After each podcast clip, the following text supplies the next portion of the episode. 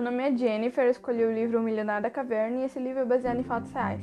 Ele relata a vida de um menino que, apesar de ter tudo na vida, porque seus pais eram ricos, ele sempre se sentia infeliz e sem rumo na vida.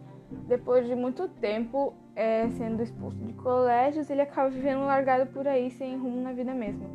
Até que um dia ele acaba morando em uma caverna, onde ele encontra uma Bíblia que foi deixada ali. E a partir desse momento, a vida dele muda completamente. A proposta de mudança que o livro tem é justamente a questão de aceitar Jesus, porque a partir do momento que ele fez isso, a vida dele mudou completamente.